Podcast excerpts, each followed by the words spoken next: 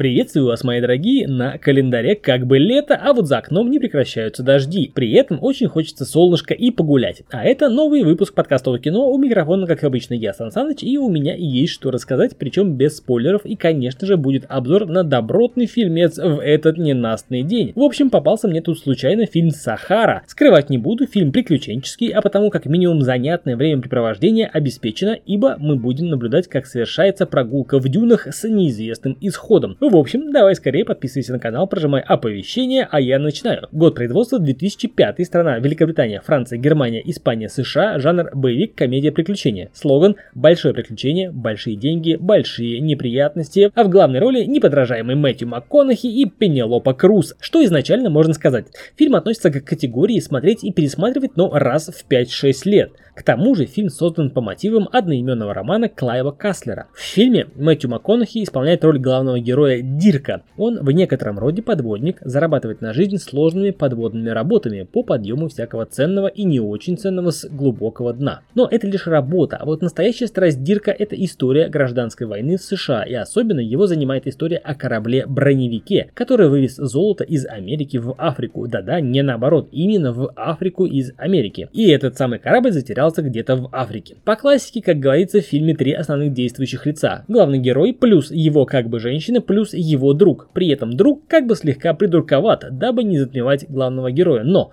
при этом друг смекалист и умелый во многом, но в должной мере. Главное, чтобы был не умнее главного героя. Ну и, конечно же, антагонист, куда же без него. И с удовольствием можно отметить то, что тут есть все.